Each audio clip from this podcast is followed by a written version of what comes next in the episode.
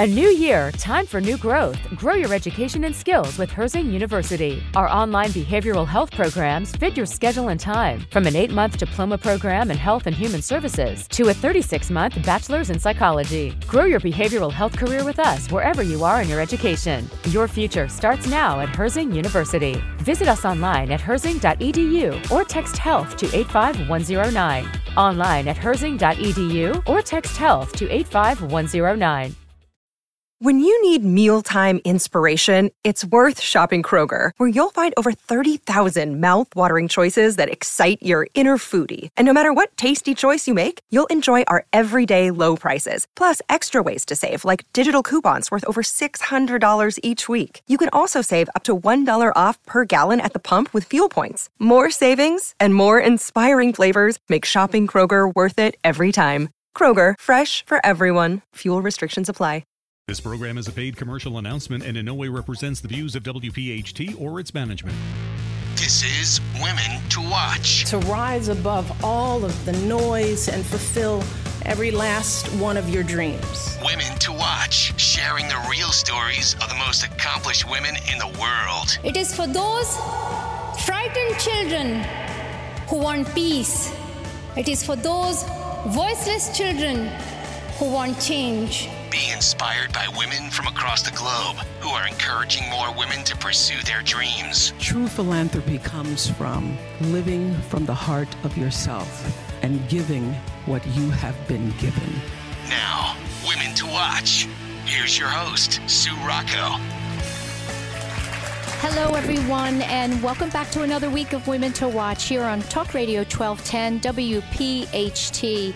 I'm so excited uh, for this evening's show. I'm actually recording in front of a live audience at the Historic Union League in Philadelphia. And um, in just a few moments, I'm going to be joined by Judy von Seldeneck, the founder and current chairman of Diversified Search, uh, based here in Philadelphia. And she'll be with me in just a minute. Be sure to stay with us during the breaks to hear from our exclusive watch team of on air contributors uh, from Jefferson University Hospital, Tivity Health, Pathways Consulting, Fortis Wealth, and Hanadi Shahabuddin for diversity. And if you miss the show any week, um, you can go to our website at womentowatch.net and listen to the podcast. And be sure to sign up for our newsletter. Um, you'll see our digital spotlights there and our amazing lineup of guests uh, that we have scheduled through March at this point. So now I'm very honored and excited to have the opportunity to interview Judy von Seldeneck, again, the founder and chairman of Diversified Search. Welcome to the show. Thank you, Sue. It's nice to be here. Um, I was introduced to you by a mutual friend, and I, of course, did some digging. Um, one of my favorite parts of my job is my homework and research on my guests. And you've been named one of the world's most influential women in the executive search industry by uh, Business Week.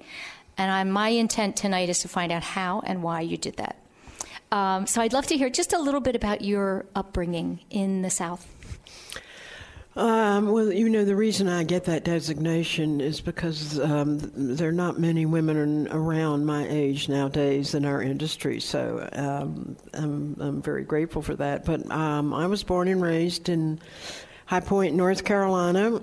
Um, I, I, usually am not very forthcoming about my age, but as I grow older, I'm trying to um, accept that maybe there's, you, you know, some um, dignity and positiveness in that. Mm-hmm. So I was born in, uh, in, and grew up in the 50s in High Point, North Carolina, very much a tomboy, one of three children, the oldest. And uh, my dad was a salesman for 3M Company, and my mother, her name was Happy, and she was the most wonderful mother anybody could ever have. And um, my dad was gone all week, and she was stuck with three children, and so we. Uh, we really had a wild and, and wonderful growing up um, in North Carolina, and um, I um, uh, wasn't didn't do too well in school, but I, I played lots of sports, had lots of friends, and um, was always getting into mischief. Used to sneak the car out at night when my sweet grandmother was babysitting, and um, but just uh, loved growing up in the South. People there are are just so open and, and, and wonderful and caring and genuine, and I think that um, is something that I've always been very grateful for. I went to, um, my dad got promoted to New York. We moved to Ridgewood, New Jersey, and it was a huge culture shock. I had an orange strip in my hair. That's what we did in the South, and I had roll up foam rubber in my socks. And um, I was a little bit of a freak when I arrived in very um, uh, formal Upper Ridgewood, New Jersey. And I decided the best way around this to get accepted was to um, see if I could get this this cute guy who was. Um, um, had he was um, head of student council and captain of all the sports teams as my boyfriend, and I was able to do that. So I got accepted. I learned early on the importance of having men support you. And so I survived three years in Upper Ridgewood, New Jersey, in a high school where there were 500 in my class. And I, I, had every intention of going to college. My dad had no intention of my going to college. He thought I would should go to Katie Gibbs Secretarial School in New York and learn how to type and be a secretary. Um, and I ended up getting myself into a junior college in Raleigh, North Carolina, called St. Mary's College, and then I went from there to the University of North Carolina, Chapel Hill, mm-hmm. and um, I had a very distinguished career there. I flunked math twice. I got a D in economics. Um, I was in the Chi Omega sorority, which was the party girls, and I was president of the drinking club in Chapel Hill and I I flunked math twice, D in economics, A in political science, but it was the most uh, wonderful time. Uh, you know, party time, uh, fun times, um, just just just great. And all of my friends, when we graduated, they went to Atlanta to work in you know, department stores and look for husbands. And I went to Washington uh, John Kennedy was president, and I was I didn't know anybody in Washington, and I went there, and you know got a job uh, in the Department of Commerce, and a typing pool in the basement where we looked at an aquarium and the fish all day, and we just typed. I made thirty eight hundred dollars a year. What was your speed? Do you remember? What's, the typing speed? 120 or something. I mean, that's it, fast. Really fast. I'm yeah, still fast. That's fast. That, yes. Um, but anyway, I mean, I don't know where childhood starts. Yeah, well, no, that's, that gives us a nice, you know, visual of you growing up.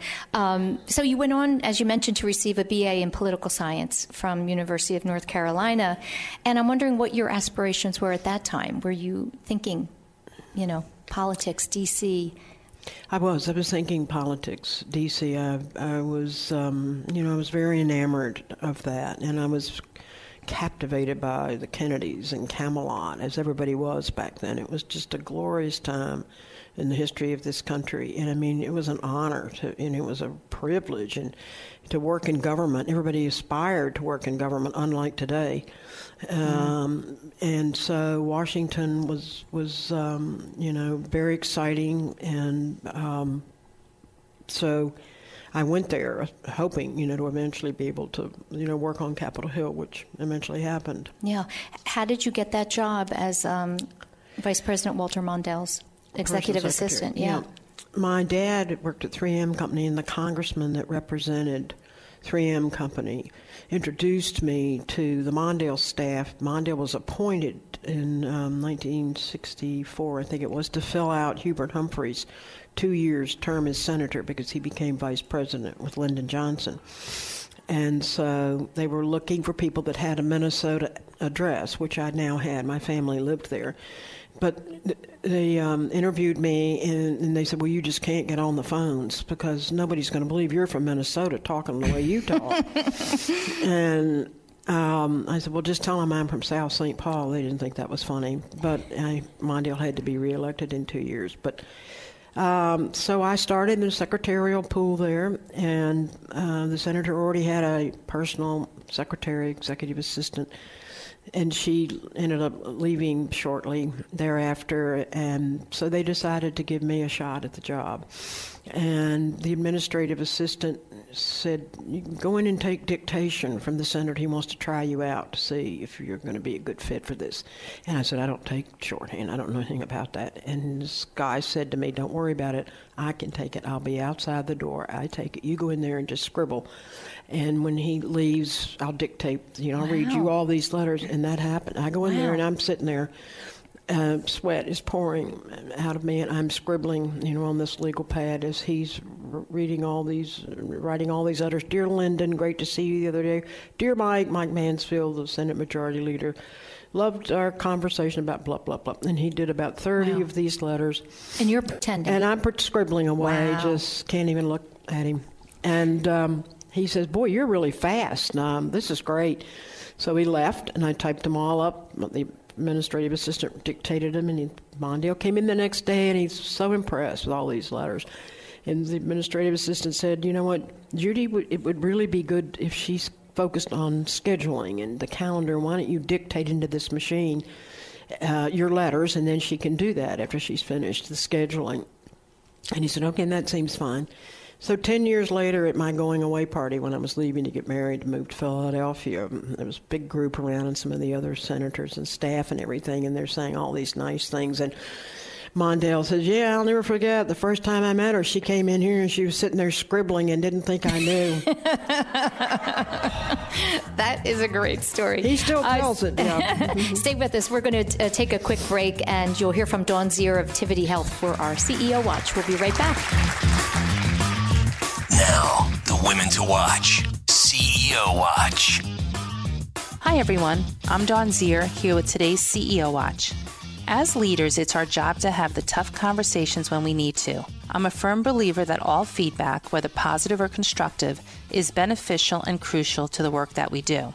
Throughout my years as an executive, I've been coached and have learned several useful tactics on how to provide constructive feedback so that it's received in the intended manner and sets the path for positive outcomes. First and foremost, create an environment where you praise regularly and give a lot of positive feedback. Thank yous and acknowledgement are easy things to do, are powerful motivators, and pave the path for the times when you have to have more difficult conversations. Second, seek permission. A person has to be in the right mindset to receive feedback. And a good technique is to ask permission to start the dialogue. A simple, hey, I'd like to offer you some feedback on something I've observed. Is now a good time? Or are you open to some feedback? are extremely effective techniques. Third, be timely. Don't let things fester and don't wait until there's a laundry list of things to address. That can feel like an assault and likely won't be perceived as constructive nor achieve the desired outcome. Be direct and specific. State why you're providing the feedback and communicate while the situation is still top of mind. Remember, your goal is to make the person succeed. Offer potential solutions or tips and also reinforce with positive messages on what they're doing well. Balance the message. Four, remember it's a two way dialogue. The person receiving the feedback should not be relegated to a passive role. He or she should be equally involved in the conversation. Engage them and be prepared and open for some feedback they might have for you and be careful not to shut them down. You're building a relationship. And finally, once you have provided constructive feedback, make sure to keep the lines of communication open. Agree on next steps, acknowledge the observed go forward behavior, and let the colleague know that you're there to guide them and ultimately succeed. Thanks for listening. I'm Dawn Zier here for CEO Watch. Have a great week.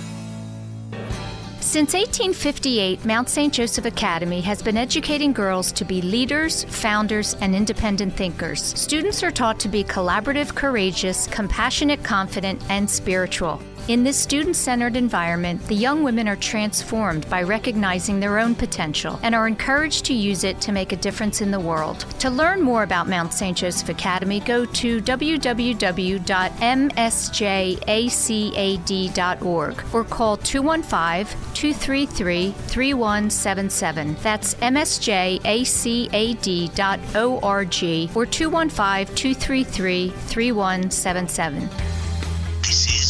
Watch with Sue Rocco. Talk Radio 1210 WPHT. Welcome back. I'm having a really wonderful conversation with Judy von Seldeneck, the founder and chairman of Diversified Search, and we're at the Union League in front of a, a wonderful audience. Excuse me, I think it's the McMichael Room. It's really lovely in here. Um, just before the break, you were telling us the story of how you got your job with Walter Mondale, and that tells me a lot about you. It sounds as if you've been gutsy from a young age and not one to follow the crowd, which, which I mm. love.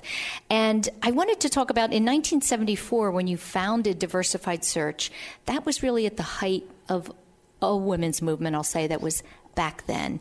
So, how do you see the women's movement today and what's happening globally around trying to empower women and encourage them to be leaders? How is it different from the 70s? Well, you know, back in the 70s with Gloria Steinem and Betty Friedan, I was right, you know, at the start of that and wa- watching it and certainly um, passionate about it and there were different ways to approach it back then. Some of the women they were known as feminists, and they were very strident, and you know everybody felt terribly inappropriate um, behavior for, for for that time and age.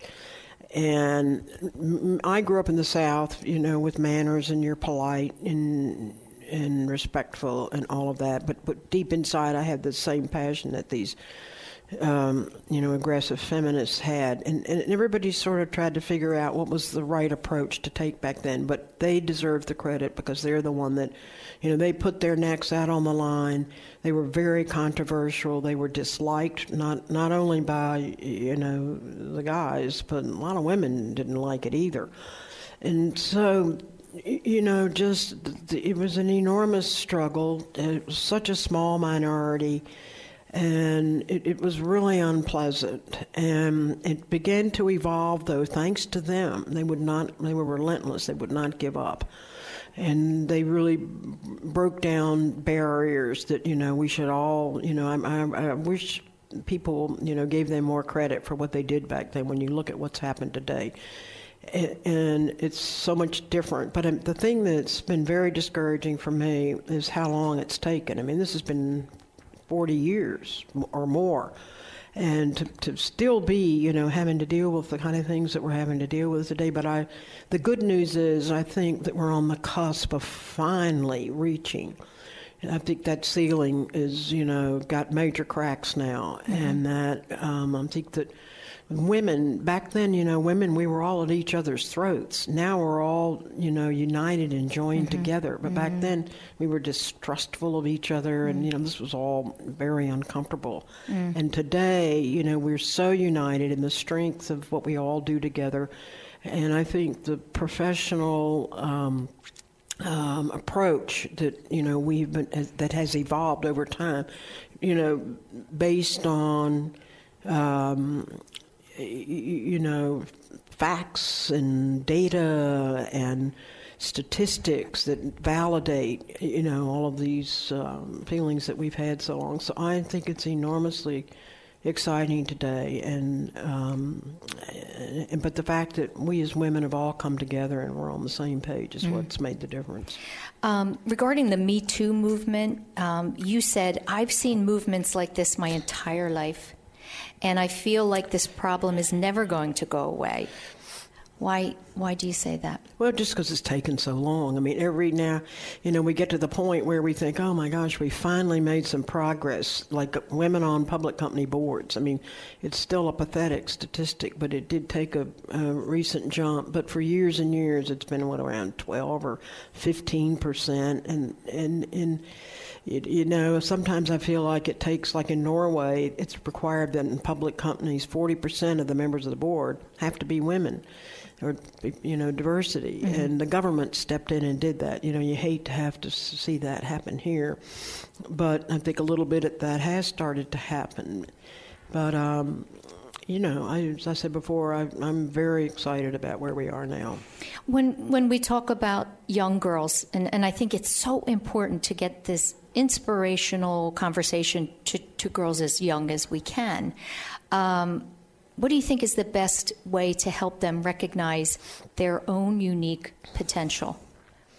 You know, I, I think a lot of it certainly has to start at home with the with the parents. Um, and, you know, I think so many fathers, you know, today realize, you know, they want their girls and their daughters, you know, to be able to have a career and to, so that there's a very positive male influence at home.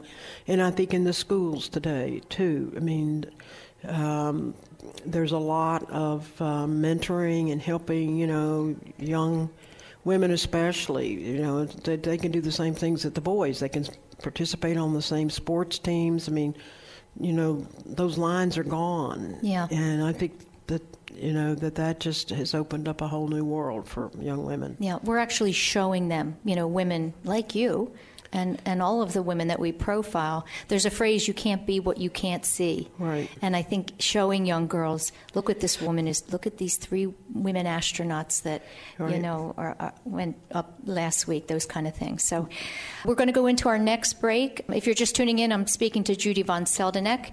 Uh, stay with us for our Health Watch with Dr. Marianne Ritchie and Terry and Maggie for our Finance Watch. We'll be right back. Watch, Health Watch. For Health Watch, I'm Dr. Marianne Ritchie. Halloween. Kids love the yummy candy and dressing up as a scary goblin or favorite superhero. As adults, we have to consider safety. This means more than just checking candy for sharp objects or poison. The National Safety Council outlines three categories to consider. Number one, costumes should be fire resistant. Accessories like swords or knives should be soft and flexible. If out after dark, put reflective tape and attach the child's name, address, and phone number to the costume. Carry a flashlight so you can see and drivers can see you. Be sure a mask doesn't make it hard for the child to see or hear, especially crossing the street in the dark. They should wear sturdy shoes or sneakers to prevent falls. Be sure makeup is non toxic. Test a small area first and wash it off before bed to prevent eye or skin irritation. Two, when trick or treating, a responsible adult should take kids through the neighborhood. For older kids going alone, review the route with them and state a specific time to come home. Give them a cell phone to carry. Tell kids never enter a stranger's home or car and don't eat any treats till they come home, especially homemade treats. Three, drivers, be alert. Children are more than twice as likely to be hit by a car and killed on Halloween than any other day of the year. Kids are excited, they can be distracted, and they might take the shortest route rather than the safest route when crossing the street. So, drive slowly, watch for kids on curbs crossing between cars, enter driveways and alleys carefully, and do not let your young, inexperienced driver drive on Halloween. Lastly, in your own home, use battery operated lights. Avoid lit candles in your jack o' lanterns. Clear the pathway and porch of obstacles that might cause falls and protect your pets. Keep them away from candy, lit candles, or escaping when you greet trick or treaters. So enjoy Halloween and get dressed up as your favorite diva. Trick or treat. Introducing Pathways Consulting Group, a company that will align your IT needs with your business goals. Pathways is a full service ServiceNow partner. What does that mean? It's simple. Pathways will collaborate and design, develop, and deploy solutions for your company today that will define tomorrow. Pathways will provide world class enterprise service management solutions. Pathways Consulting Group. They listen, they care, they execute. Go to pathwayscg.com. That's pathwayscg.com. If you believe that family, charity, or money is deeply important for the greater good, Fortis Wealth invites you to a highly personalized financial discovery process to help you visualize your financial legacy. It's not for everyone, but if you're willing to invest the time and thought, they can offer advice and strategies to help you accomplish your dreams. Fortis Advisors is a wholly owned subsidiary of Fortis Wealth, an investment advisor registered with the Securities and Exchange Commission. Visit fortis-wealth.com today because tomorrow is waiting. The Women to Watch Finance Watch. Hi, this is Maggie, and I'm from Fortis Wealth. Today we're going to pick up again with Matt Topley, Chief Investment Officer at Fortis Wealth. Welcome back to Women to Watch, Matt. Oh, thanks, Maggie. Thanks for having me on. What are the biggest mistakes you see investors make? Yeah, getting back to uh, you know, it's it's a psychology game. It's not an IQ game. Most of the time, investors' big mistakes are coming from getting emotional and making emotional decisions around short-term events. Uh, so that's where the behavioral coaching comes in. That's a, that's a big part of what we do. And then the second part is we're behavioral coaches and we're thrift coaches. People should worry more about how much money they're saving, how much money they're spending, controlling their budgets, focusing on the long term, having a plan and sticking to it rather than short term headlines. And then finally, what good news do you have for investors? Well, tons of good news for long term investors. The one stat we always tell people is over the last 70 years, there's been 12, 20% corrections in the stock market, and it's up 15,000%. So this is a great country. I know we're, we're in a complicated political environment right now, but our last six crises, the crash of 87, the S&L crisis, the dot-com crash, September 11th, 2008. We've come out of it with flying colors every time, and a diversified portfolio has done extremely well coming out of all those crises. So I don't think we'll see another 2008 in our lifetime, to be totally honest. We're going to see a recession. I can't tell you when it's going to be. We're going to get through it like we always do. So I'd be really positive about the future and uh, really positive about investing money. Well, Matt, I really appreciate all of your expertise and your insights, and we really appreciate you joining us on Women to Watch. Thanks so much for having me. Great job, Meg. And you can learn more about investing in the markets from Matt by visiting his blog, matttopley.com, M A T T T O P L E Y.com. This is Maggie, and on behalf of Terry, peace out. You're listening to Women to Watch with Sue Rocco. Sue Rocco on Talk Radio 1210 WPHT. Welcome back, everyone. Uh, you're listening to Women to Watch, and I'm joined by Judy von Seldeneck, the founder and chairman of Diversified Search, which we should talk about, your amazing company. Um, I think it's incredible what you've built and what you've done, and, and I think I heard you mention back you know, years ago, there was a time when you were the only woman in the room um, in this industry. And I wanted to know a couple of things, but I want to know what do you look for beyond a resume that says to you this person is uh, has potential for leadership? Well, I mean, if you're talking about in person, I mean that's that's that's really there's a difference between looking at somebody's resume and, and interviewing them in person, which is you know really what we do, and so um, just are you talking about a resume or? Well, maybe I phrased the question wrong. What what do you look for in someone? You you see a resume and they have all of the criteria, um, but what are you looking for in a person as far as their character that mm-hmm. says to you they're going to be a good leader? Yeah, that's a great question, and um, you know it's interesting because there are differences between men and women. I find in terms of this and. Um, you know, so much of it with women is just to, to, focus on women for the moment is is the confidence factor. And I, I, was meeting with this brilliant woman this morning. I mean, she's magna cum laude. She's been CEO of a of a public company. She's on a major um, board of, of a public company, and uh, she's bought and sold companies. You know, she's probably 48 or something like that. But I can just sense, you know, even though she's done all these phenomenal things, there's just something there, you know, that she doesn't have the confidence. And, and um, you know, and I, and I was trying to help her, um, you know, just think about what she needs to do to be able to project that in particular situations. And, and, and, you know, so much of it, I, I think, is about confidence and way people present themselves. And I think you know, having a sense of humor and to be able to poke fun at yourself, humility,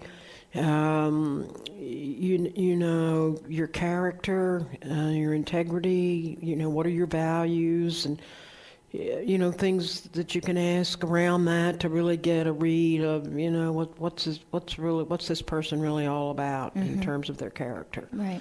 Um, and so I've you know I've been doing this. I've talked to I don't even millions probably of women and, and men from uh, around the world. I all around the world. Yes, yeah. we're, we you know we're in um, 35 countries and 60 cities all over the world, and we're in 12 cities. You know, here in the United States, we're 100 million in revenue. We're the largest uh, woman-owned, um, founded, uh, retained executive search firm in the world. Mm-hmm. And the most important thing, though, here is that this isn't just about me. It's we were we have a team that did this, and there are people in my firm um, that have been there for you know 30 and 40 years, and mm. you know we're still at it together. And you know I think that the most important part, you know, about success and being an entrepreneur and wanting to do these kind of things is is you know finding the right people you know that can do it with you together where you mm. do share um, the same kind of values and ambition. I always loved sports. I'm very competitive. And when we started out with diversified search we were all about the same age. We were raising families. We loved sports. Um, we were high energy. We, we, we you know you know no matter what you do if you don't have energy and, you, and it's not going to be your top priority you know i'm not sure you're going to get the gold. Yeah Tell me what you. I, am sure every successful woman I speak to has moments of self doubt. You know, as a as a human being, what in when you ha, or maybe at this point when you're working, maybe you don't. You have just really, you know, you're so confident because you've been doing it for so long. But even in life, a moment of let's say rather than self doubt worry, anxiety, or fear, or loneliness. Or, you know, sure. when, when you get to a point, you know, where there are expectations of you, you're raising kids, your family, and by the way, a husband. Uh, or a significant other that you want them to wish you well. You you don't want them, you know, to, to be resentful and keeping them, you know, in a positive frame of mind. I mean, all of these things that that go into this. So, what is your mantra, I guess, for life? I think we all have something that we go to in moments of uncertainty that bring us back. Well, you know, I just um, I I know where I came from, you know, from nothing, and I really believe that I've been enormously lucky and blessed, and that um, I love people. I you know I, I I love to help people. I tip taxi drivers sometimes that they're still sputtering just because they do such a good job and because I you know I just I feel every day like I've just been so lucky and I'm, I'm really anxious to give back and you know help other people have the same experience that I've been able to have but Yeah. you, you want people to wish you well Yeah. Have you have you always had the ability to see people? I sort of have. Um, I got in college. I got the award of Miss Personality. I, I wondered what that meant, and they, they thought it was sort of a dumb thing. I was hoping it was something good, but I think it was because I just love people. I love a party. I love to talk to people. I'd rather be asking you about you and you know how you created this wonderful program, and I just love people. and I love to figure out what makes them tick, and I'd love to see women be successful now, and and men too. I mean, I've got two sons for heaven's sakes. Um, and I've got one of those old traditional husbands, you know, that thought. I mean, my dad thought women should be in the bedroom or the kitchen, and you know, and and back in the era when I grew up, that was kind of the feeling, and uh, fortunately, that's changed. But um, you know, it. But um, you know, it's it's a great time, you know, to, to be a woman, and a great time to be a woman in Philadelphia. I mean, the city of sisterly love, as I often say. I mean, Oh, we started love that. diversified search here, and and we've just uh, you know we're over hundred million, and um, you know we pinch ourselves every day. Yeah. Um, listen, you mentioned your sons. When you come back, I want to talk about them. Stay with us. I'm joined by Judy von Seldeneck. And stay with us for Mary Manzo for our Tech Watch. We'll be right back. This is the Women to Watch, Diversity Watch, Diversity Watch. Peace be upon you all. This is Hanadi with your weekly diversity segment. Stuck in the middle of a crowded street with angry protesters in Lebanon, a mom in her car shared that her baby is scared and crying. In that moment, protesters spontaneously started chanting the famous song Baby Shark, and the 18 month old stopped crying. The video went viral, and the story has been reported on CNN and BBC. In the fast moving world of social media, we often come across videos of outstanding courage. A woman diving into icy water to save a dog, a man climbing a building to save a kid in danger. These individuals make the heroes of our time. People who did not just watch what was happening, they acted and saved the day. Courage and chivalry is today's prophetic ethic. Feeling compelled to help and being the first to act upon that feeling is an ethic that is praised in the religion of Islam. As we move towards a more compartmentalized life, we tend to develop a sense of privacy that could hinder the impulse to jump in.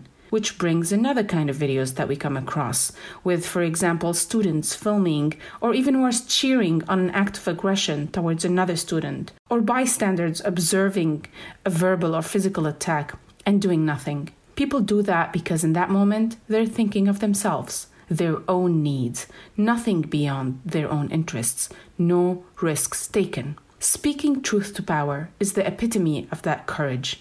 Taking a personal risk to save others from an unjust law or opposing a biased, high powered decision, whether in a government or an organization, is the highest form of being a moral human being. Stepping outside our own little world and taking a stance for or on behalf of others. Our world needs more of such people, and wouldn't it be great if each one of us said, I'm the one to do that? For more ethics that Muslims believe in, Visit hanadispeaksout.com. Who is Holly Dowling? Holly is a dynamic keynote speaker and inspirational thought leader. You see what we have the ability to do and the power we have. You hold the power for good. Each and every one of us can do something. Holly has inspired millions around the world, including over 500,000 executives, and her show is listened to in 87 countries. Now we're going to spend 25 minutes on your areas of opportunity. Listen to our internationally acclaimed podcast, A Celebration of You, Holly Dowling, empowering those who can change the world. HollyDowling.com. Now, the women to watch. Tech Watch. Hi, I'm Mary Manzo from Pathways Consulting Group. In 2019, we saw for the first time a record number of diverse women serving in U.S. Congress announcing their candidacy for President of the United States. That certainly shows progress.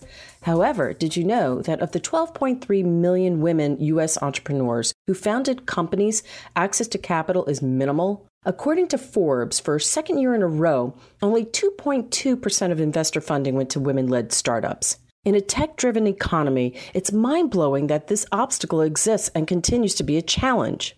According to Craig Newmark, founder of Craigslist and Craig Newmark Philanthropies, the tech world needs the perspective of more women if we're going to tackle some of the biggest challenges impacting us. This means that a lot more than 2.2% of investor money needs to go to women led startups. And we have an opportunity and an obligation to start setting the record straight, considering how studies show that tech companies led by women have a 35% return on investment. I agree. Did you know that a lack of women in technology can lead to a decrease in performance and profits, creating a missed opportunity for businesses? Studies show that gender diversity leads to better performance. It's called collective intelligence. In other words, when you add women to a group, their presence leads to a higher collective intelligence, which in turn strengthens the group's ability to solve problems, build solutions, and come up with ideas.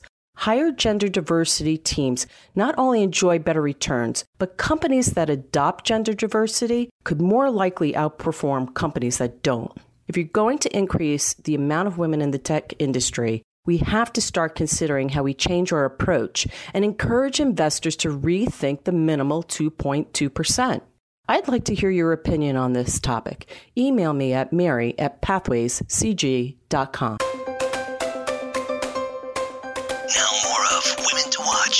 Rocco. Talk Radio 1210 WPHT. I'm with Judy Von Seldeneck, the founder and chairman of Diversified Search, a global um, executive search firm. And um, well, you mentioned your sons, and I and I read a, a, beautiful story about them, and I wanted to ask you about that. You have two adopted sons, yes, who recently found their biological mothers. Right. I'd love for you to share what that was like for you. Well, we, um, my husband and I wanted to have a family, and it, it, wasn't working out. And you know, we did everything you know that, that you do in those kinds of situations. And I thought, okay, good, you know, I'm going to get on with my career.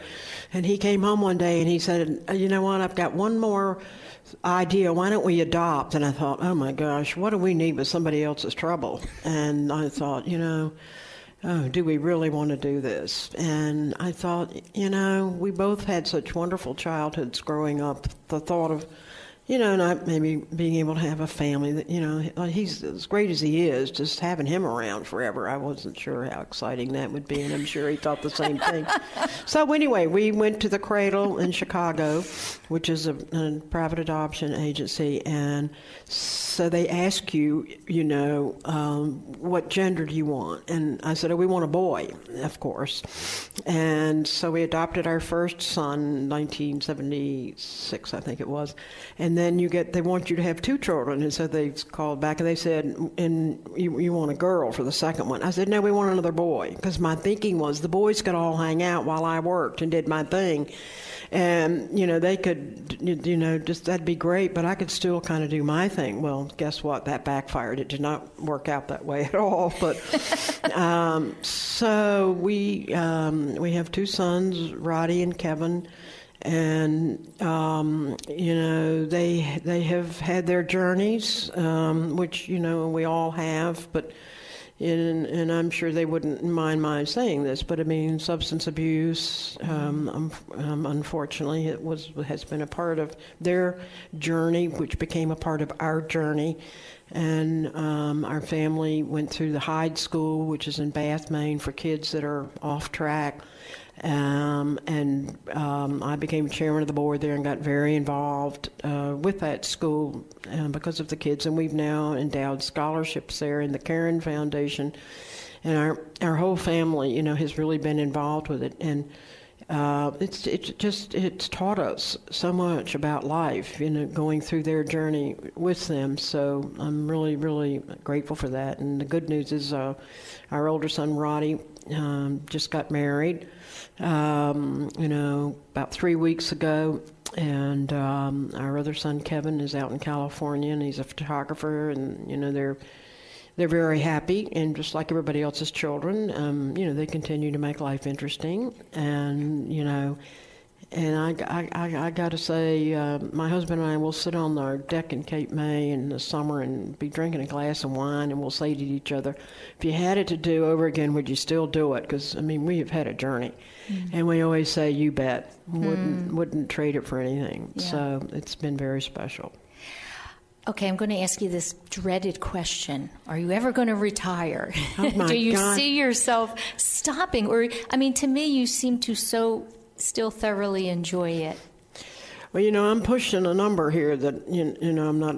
I'm push, pushing one of those big numbers, and my daughter-in-law asked me the same question about two days ago, and I, I said, "What are you talking about?" How dare and, you? uh, I said, "You know, the I hate to say it. Maybe it's I'm not clever enough to know something else to do, but I still have such great passion about what I do. I just love it. I cannot wait to, you know, for the day to start, and I hate it when it ends. And I've been so fortunate to be around such an incredible group of people that have built something that is really, really special. And so, no, I'm never going to retire. I'm uh, going out in a box. and I'd love for you to share. You know, there was a big story in the uh, Philadelphia Inquirer today about your company. I'd love for you to share what that, you know, what that was all about.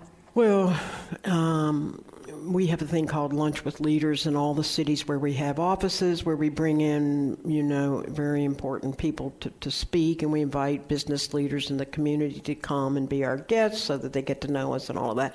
We did that yesterday here with the grand opening at the Four Seasons here in Philadelphia. We had the worldwide um, president of the Four Seasons, Christopher Clerc, come and, and speak at this luncheon, and um, and so you know people were asking us questions you know about our business and so this morning there was a nice story in the business section you know of the inquirer talking about diversified search hits 100 million and just talking about you know, our success um, as a Philadelphia kind of, you know, woman. I hate it's just a group. It's not just about me. I yeah, you're very modest. I'm not. I'm not. I've got no. I'm. I'm. I'm not. I'm truthful. Yeah, I, but yeah. that's that's incredible. You know, to to reach that number, and that means you're doing something very, very right. And we have one minute left, and I'd love for you to share if there's someone listening, a woman in particular, who's really on the verge of asking for that raise, wanting that next level, what can you leave her with that would kind of inspire?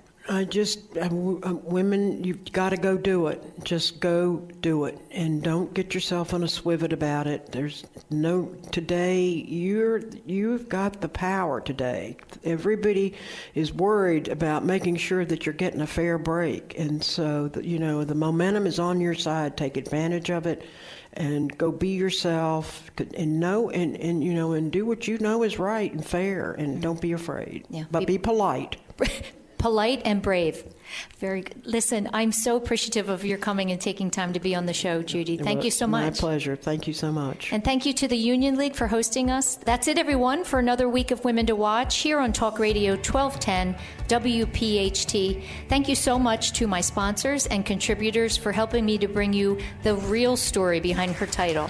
Have a great week, everyone.